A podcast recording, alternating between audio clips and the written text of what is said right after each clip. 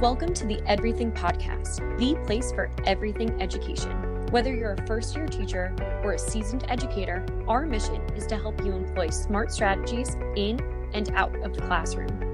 We firmly believe that teacher burnout isn't inevitable. Part inspiration and part implementation, we discuss the why and how to make your classroom effective and sustainable. We're your hosts, Danielle and Nicole. Welcome back to another episode of the EDverything Podcast. How are you, Danielle? I'm good. How are you? Hanging in there, back to school, thinking about all of the ways we can engage our parents. And I know that for those that are listening, we have all the questions, all of the concerns. And today's topic is certainly top of mind. I know we've had offline discussions about it, and we're hearing from teachers about this exact question of back to school and how to make it work. We should also reference a previous podcast episode that we did all about back to school and may have some nice tie-ins there. and it was a long time ago. It was. That we recorded that. In fact, it feels like an entire lifetime ago. I feel like everything pre-coronavirus seems like a lifetime ago though. This uh, is so true. Which episode are you talking about? Because I think there's another one we'll have to mention too. Ooh, I was referring to getting back to school and the parent teacher night, which we spent a lot of time talking about procedures and the ways to engage parents in a, a physical space, which is yes. not not today's topic, not at all. Right. And I think that when we recorded that episode, we really wanted to make sure that we were bringing our perspective as veteran teachers to the topic, especially to calm the nerves of our first year instructors, right? I think that, you know, back to school night or meet the teacher or whatever your school decides to call it, so stressful, right? Um, a new school year is always kind of, you know, anxiety producing. And I think that when you're in a room full of parents instead of the students that you interact with on a daily basis, it just increases that stress level. And when I was thinking about this episode, because we are really invested on making those relationships with parents even stronger at a time when we might not see them or our students in a physical space. We want to make sure everybody's on the, the same page, on the same team right from the very beginning. I thought of our episode with Kara Piper, the virtual elementary school teacher. She talked extensively about how she works with her parents. And that's in a little bit of a different context, right? All of those parents have signed up for this type of relationship voluntarily um, because of their life circumstances, and that's what they prefer. So we want to take what we know about making an effective back to school night, and we want to take what we are learning through our firsthand experience from talking to other amazing educators and figure out how we can make the most of virtual back to school night because as I was sitting down to prep for this episode, I was actually thinking about it. I don't think I'm ever going to go back to traditional back to school night as as it once looked. Yeah, it really is encouraging. I think that, you know, a lot of, I think our, our current and our future conversations are going to be about reframing mindset and the way that we view certain tasks and procedures that we normally do just based on the way that we've always done it. And now we're being forced to really re examine those things. And if the quarantine, if spring 2020 taught us anything, is that we can make a lot of changes and adapt to meet the needs of whether it's the audience of our students, it's the audience of our administrators checking in on us, or the audience of our parents who perhaps did have some interaction with us during that time. And I think that, you know, there's a kind of a funny question that's going around on social media right now. What uh, what skill or what what thing do you do you intend to continue doing that you learned during quarantine? Yeah. And I feel like, you know, some of the answers are really funny. Of course, it's meant mm-hmm. to be the question, but it does make you sit and reflect on all the ways that we've changed. And really, um, I think in a lot of ways, uh, drowned out the noise and and started to really um, take a deeper look into what's important. And and of course, that connection is important, and we're going to talk about that. But I think what's really important, what teachers and what parents are looking for, is a true example as to what will happen in the classroom. And I don't always feel like you get that at back to school night. I don't always feel like that. Eight minutes that parents spend in your classroom oh is your high school instructor and the parents are going through a student's entire schedule, that's what we're talking about, right? At many schools, we're talking about five, eight, maybe if you're lucky, 12 minutes or something like that. Which is simply not enough time. And of course, you've got the flurry of questions, people in the wrong spot at the wrong time. There's so many oh, distractions. And I think that no matter what the real you know meat of your lesson is for that night or maybe you don't even have a lesson maybe it's instead a q&a whatever that is it's not really a true reflection of what you do in your classroom right? There's so much else that goes into it. And of course your online instruction is also going to look a bit different i'm sure as the school year evolves and things change and so on. But the fact that this interaction is sort of no distractions right exactly how it might be in a traditional, or I should say, our updated version of a traditional class. um, I think that that will really provide parents and guardians with an even clearer understanding of what they can expect from their child's experience in your room or yeah. virtual room. So let's talk about all of the reasons why this actually is a step in the right direction. So if you're tuning into this episode because you want the tactics, we certainly will. We'll talk about what we think would be the best way to achieve our virtual back to school night. But before we do that, let's let's hype people up so they are excited about virtual back to school night the way we are because I think there's a lot of um, different products going around right now designed just to make your life easier to kind of just like check off the box of like yep i sent out the newsletter with my face for a virtual back to school night. I'm done. Right. And it doesn't have to be that way. This is an excellent opportunity to really make the most of the technology right?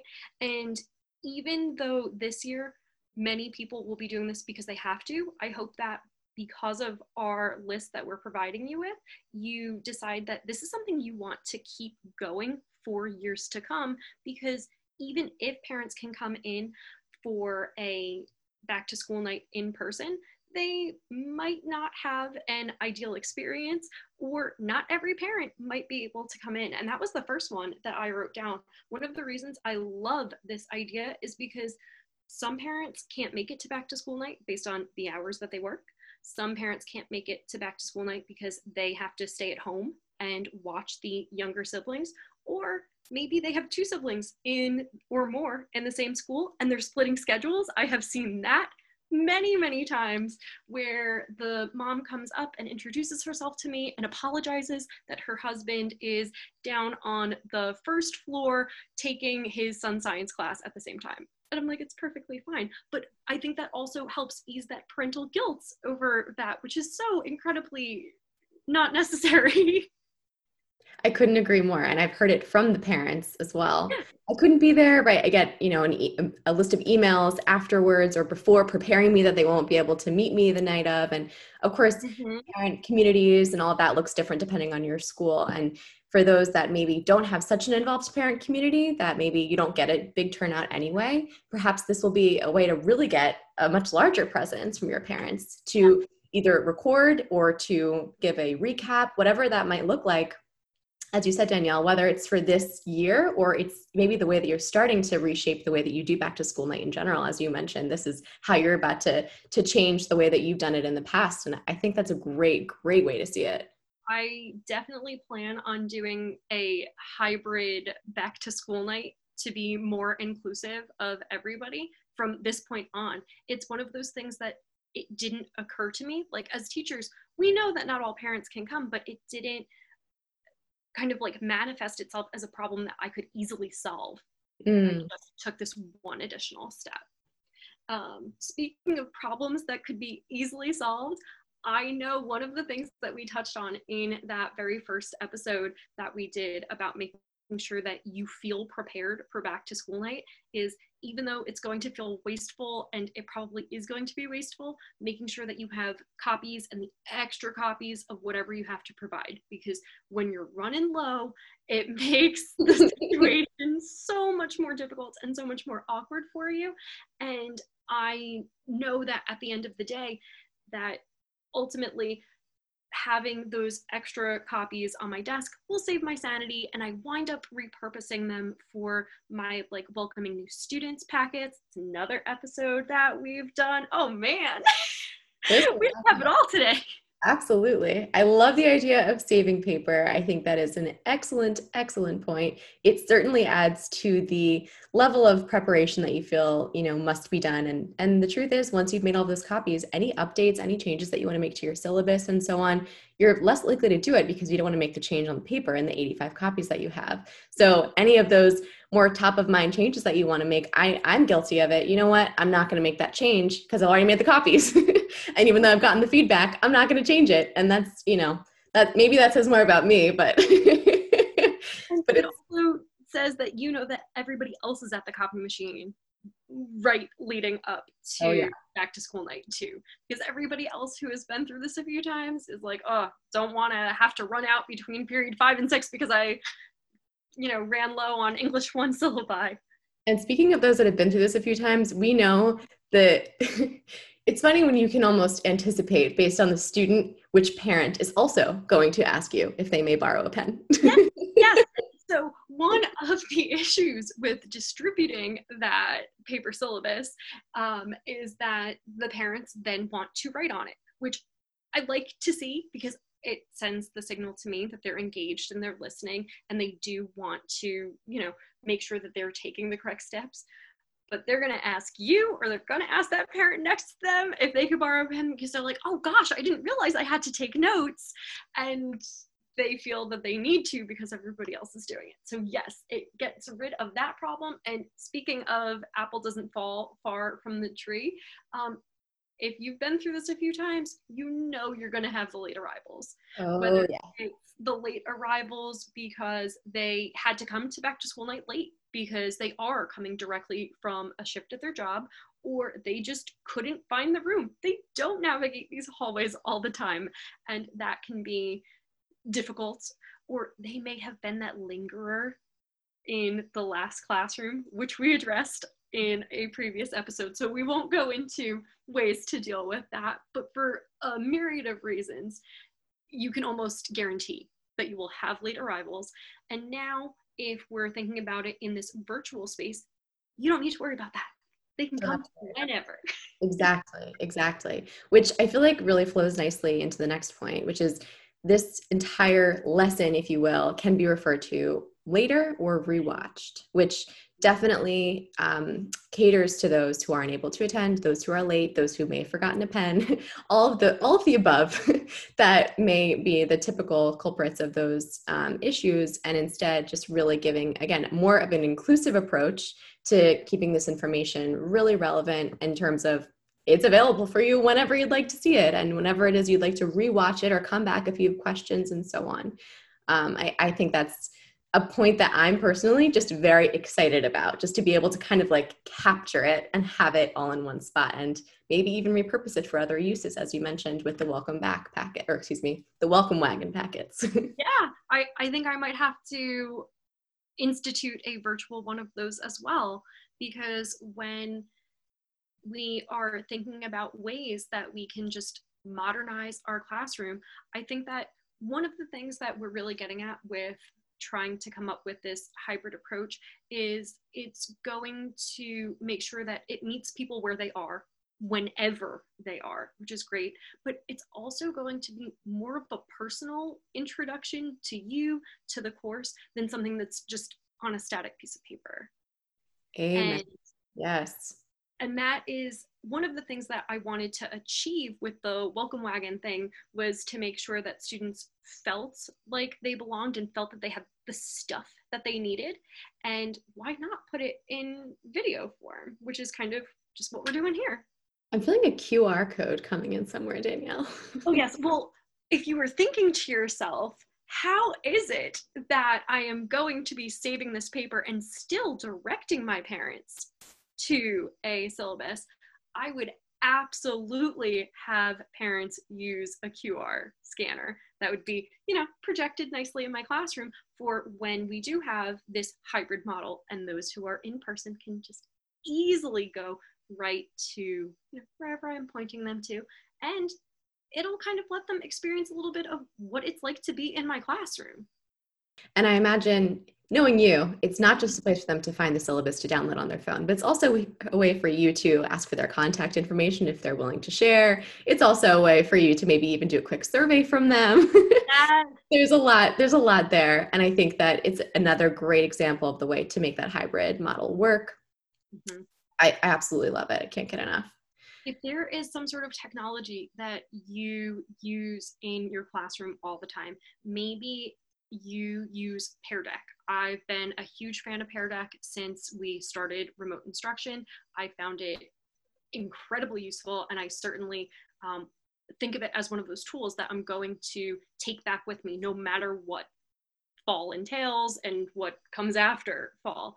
And I would be able to actually make a Pear Deck for the parents. They'll be able to go ahead and just, you know, experience class the way that their kids experience class. I'll be able to start them off with a do now and a poll and then a cute little link right on over to that syllabus so they have it on their device. I can see it all coming together and I couldn't be more pumped about it.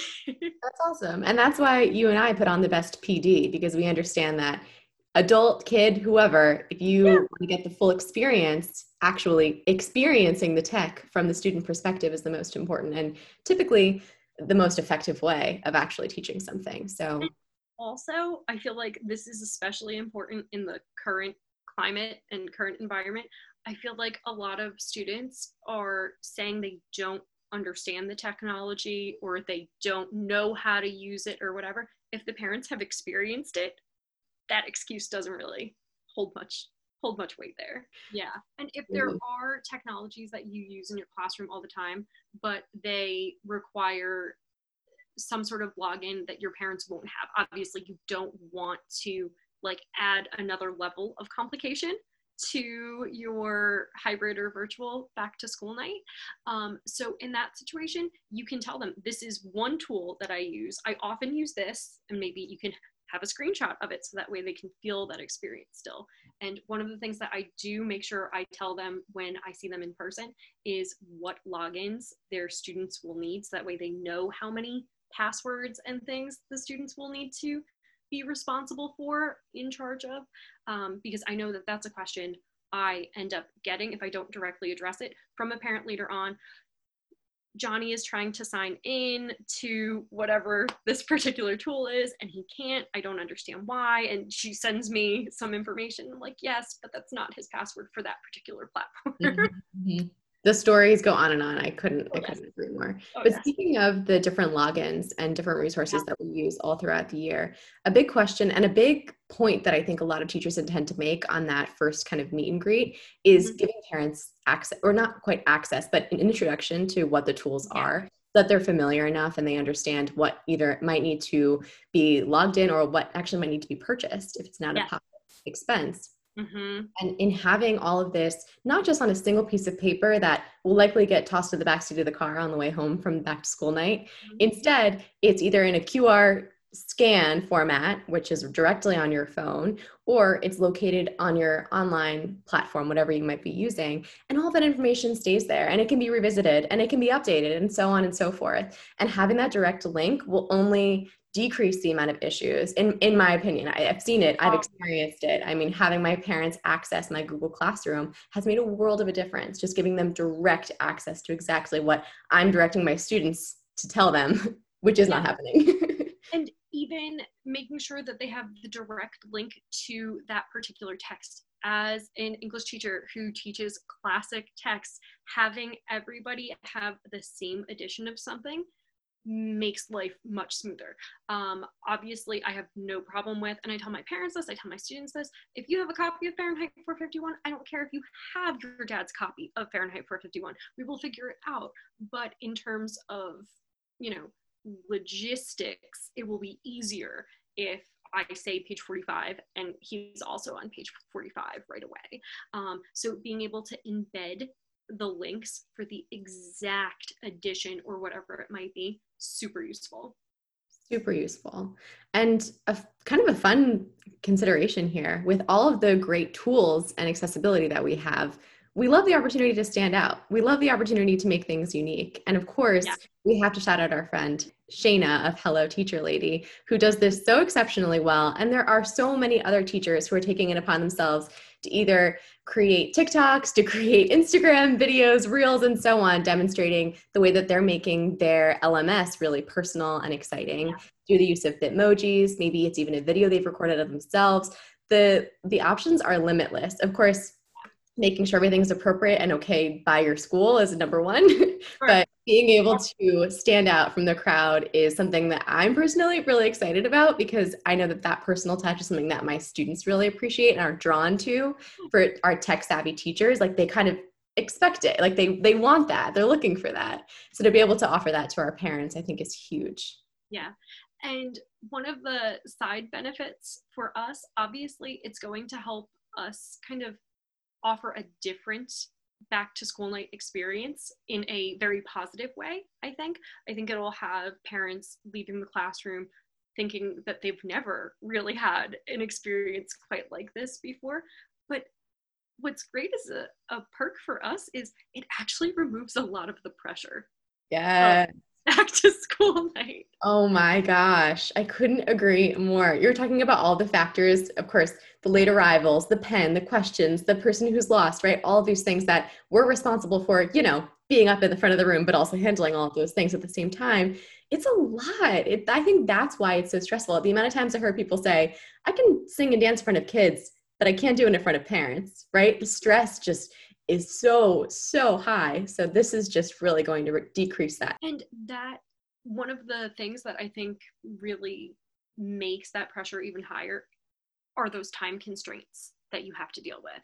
And even if you are thinking about, okay, well, if I am going to make a video for some sort of like hybrid thing, I don't plan on playing the video when I'm in person. And I probably wouldn't do that either. But then you aren't rushing when you see that you have 35 seconds left in order to tell them about those four other things that they really need to purchase for their kids as they're walking out the door. So guilty of this. I'm so guilty of this. Oh my gosh, I couldn't agree more. So all these things have really gotten me kind of hyped. I yeah. mean, ah! thinking about all of the the normal ways that I'm stressed out, which the list goes on and on about back to school night and just the the eyes on me, just the whole thing. and I feel like with this list, and we really could add more, and I'm sure we'll think of more once we go through it ourselves.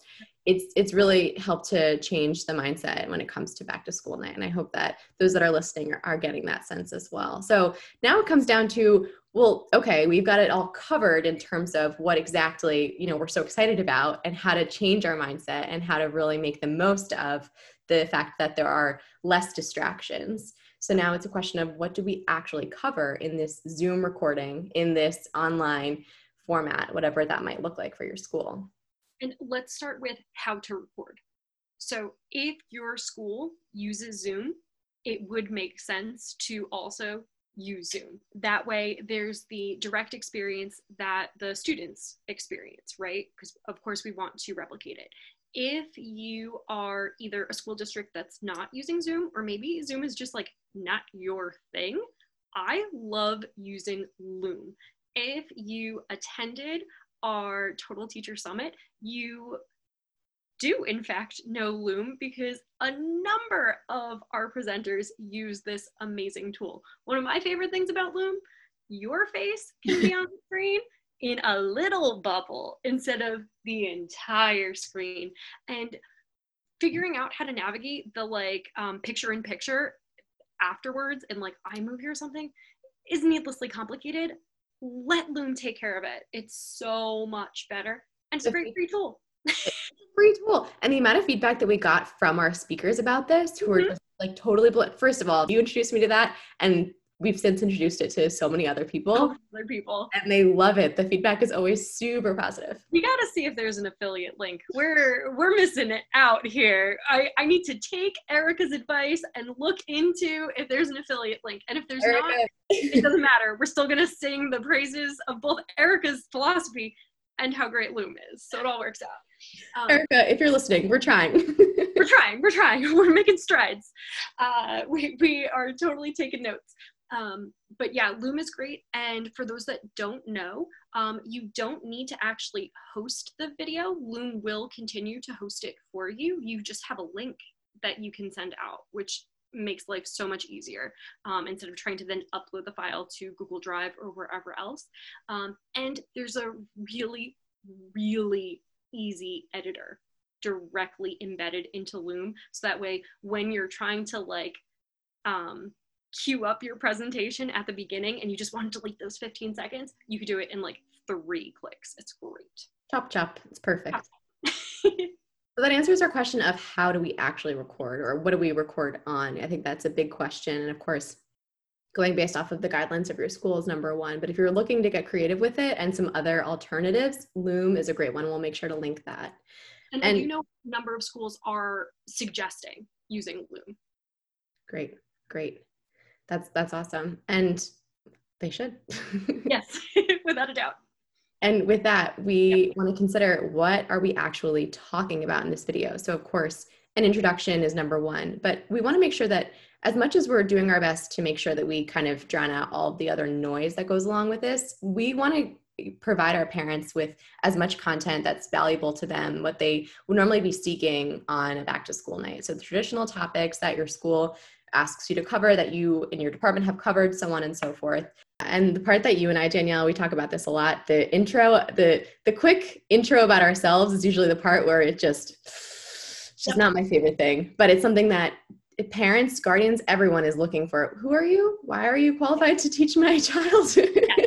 And uh, that's an important piece even if it's not the most comfortable thing and lucky for you you can record it over if you if you don't really like how it comes out the first time. So right. that introduction is really important and providing that personalization is also number one. That's a great way to start things off and kind of giving your background the topics that we typically discussed, and at least in my back to school nights, I really go through the syllabus step by step and break it down for them. I also like to provide a lot of examples. So I'll end up taking photos or videos of previous student work. We've talked about that in the past as well, trying to demonstrate what our students have done. But a lot of these things, it, you know, having everything online lends itself to being able to show evidence, video content, being able to show off student work in a way that you normally wouldn't be able to. I'm a tra- I was a traveling teacher yep. in terms of moving to different classrooms, and to be able to drag around student work with me was just not an option on top of the all the other stuff going on. So the fact that this will all be available online provides a ton of leverage, and I'm definitely going to make use of that.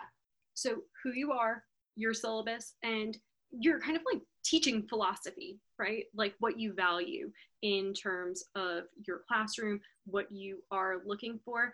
And I think that when you were mentioning examples of student work, I think that I like to make sure that I'm talking about that in terms of the kind of like biggest, scariest things that I know will be covered in my course during the year. If you've been listening to our podcast for some time, you know that I have the pleasure of teaching a research paper every year, and that is something that parents and students alike tend to cringe at when they hear the length of the research paper.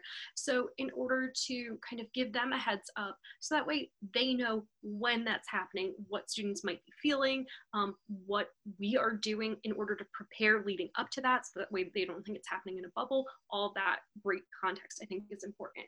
And if we're thinking about, you know, our video that we are using as our introduction for those who can't make it, need to rewatch, whatever. Um, I think a classroom tour makes so much sense. You talked about being a traveling teacher and not being able to show off all the work. Um, here, in terms of 2020, what your classroom's physical space might look like. Don't know.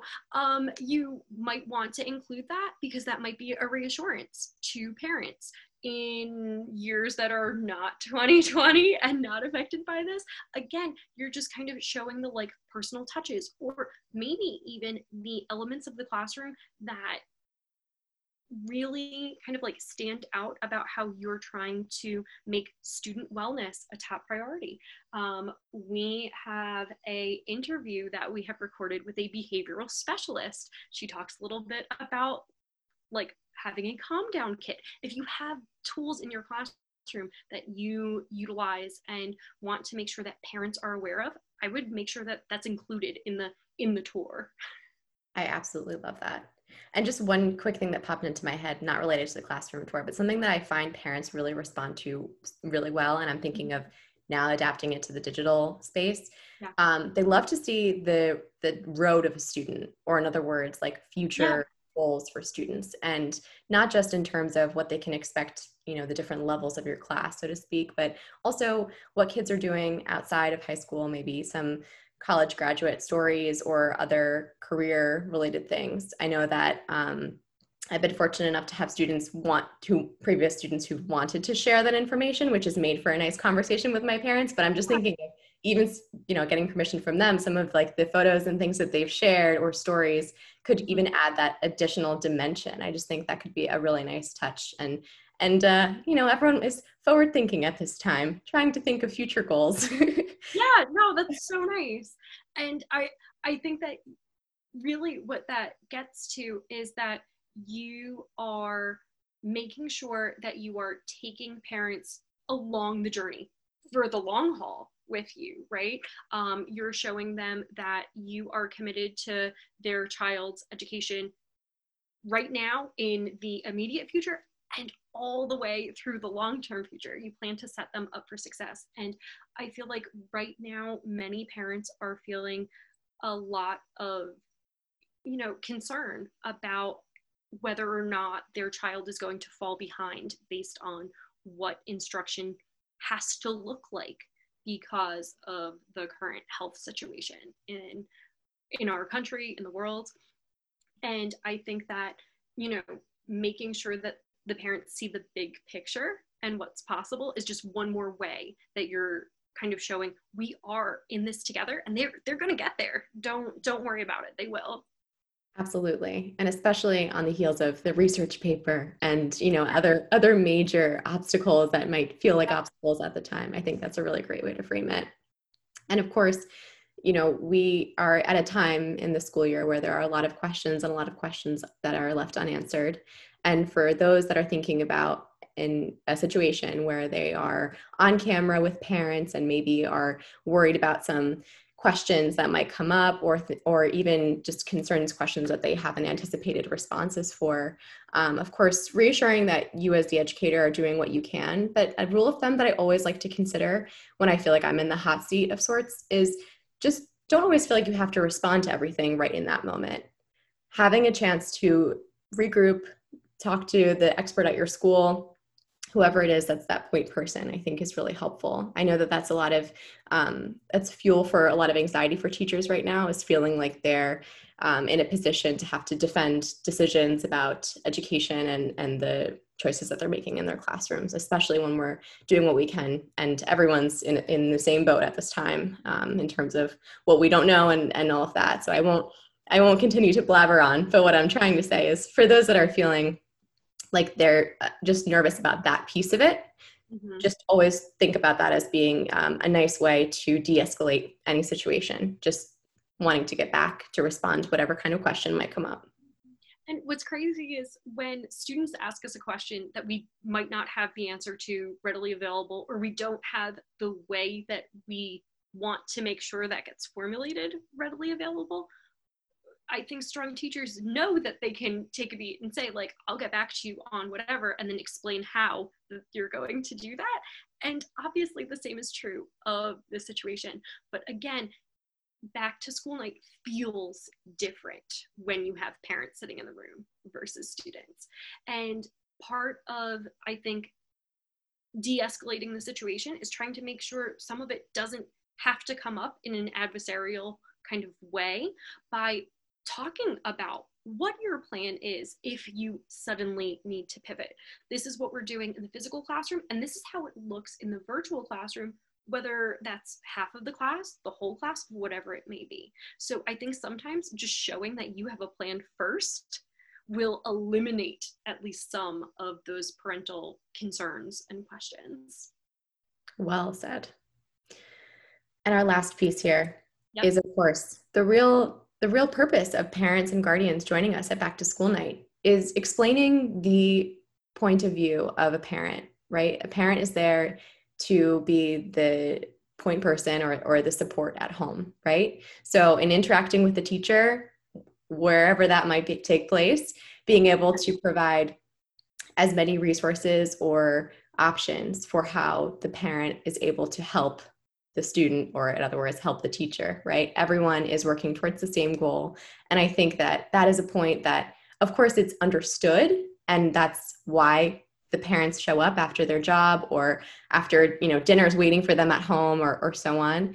But i think that actually drawing attention to that and making a point of really articulating you know here are the ways that i think we could work together or however that might look for you of course it all differs but I, I, find that that's a point that parents really respond well to and it just helps to again drive home the point of of why they're sitting in those seats or why they're tuning into your session tonight. Because no matter what questions they might have about specifics with your curriculum or the specifics in regards to the school year and what's going on it's a matter it's the fact that they've shown up to they've shown up for their student and you're doing the exact same thing. So being able to really make that connection is huge. Yeah the parents want to be helpful, but sometimes they don't know the right way to do that. And so, if left to their own devices, that might not set up the best relationship with you, right? It's either they're going about it by calling you when your preference is that they email you, for example, or maybe it's just we talked about this, I think, way back in the episode we did about why students think they're studying when they're not actually studying. Um, sometimes parents too don't know how to support their student. Um, and it might be specific to the discipline, and they just feel maybe the student is taking Spanish and the parent has never taken Spanish, and they're like, oh, I just don't know. I, I can't possibly help out with that. But giving parents tools for how to support their child, I think, is so incredibly useful and something that the parents are going to feel more confident in themselves I I know that I feel like the word homeschool is being thrown around a lot right now and meaning a lot of different things. Um, but I think going back to Kara's episode, I think she does a great job of making sure that parents understand what their role is in the educational process. So actually thinking to yourself beforehand what you what you'd like to see in the perfect relationship um, with the parents that you're trying to build is a a step that you don't want to overlook when planning for your back to school night. Beautifully said. Puts a nice bow on all that there is to cover. And so much of this i think is once you've done it a few times you start to understand the way that th- these things go but i think that it it serves as a great reminder as to how things how the update to the way that we are showing up for our students and our parents has led us to re-examine a lot of the procedures that we're normally going through yeah. I think that really trying to to reframe these things. And i hope that by listening to this everyone's starting to maybe make that reframe for themselves because i certainly am. There's a lot to be excited about in terms of a, a hybrid model for back to school and interacting with parents and welcoming parents into your community. I guess i gotta go and yeah start start making my my plans for my virtual back to school night video can't wait to see your Bitmoji dance, Danielle. oh, I will make sure I, I that's that's happening. That's gonna happen. Love it. If you'd like to learn more about us and the services that we offer, head to edverything.com.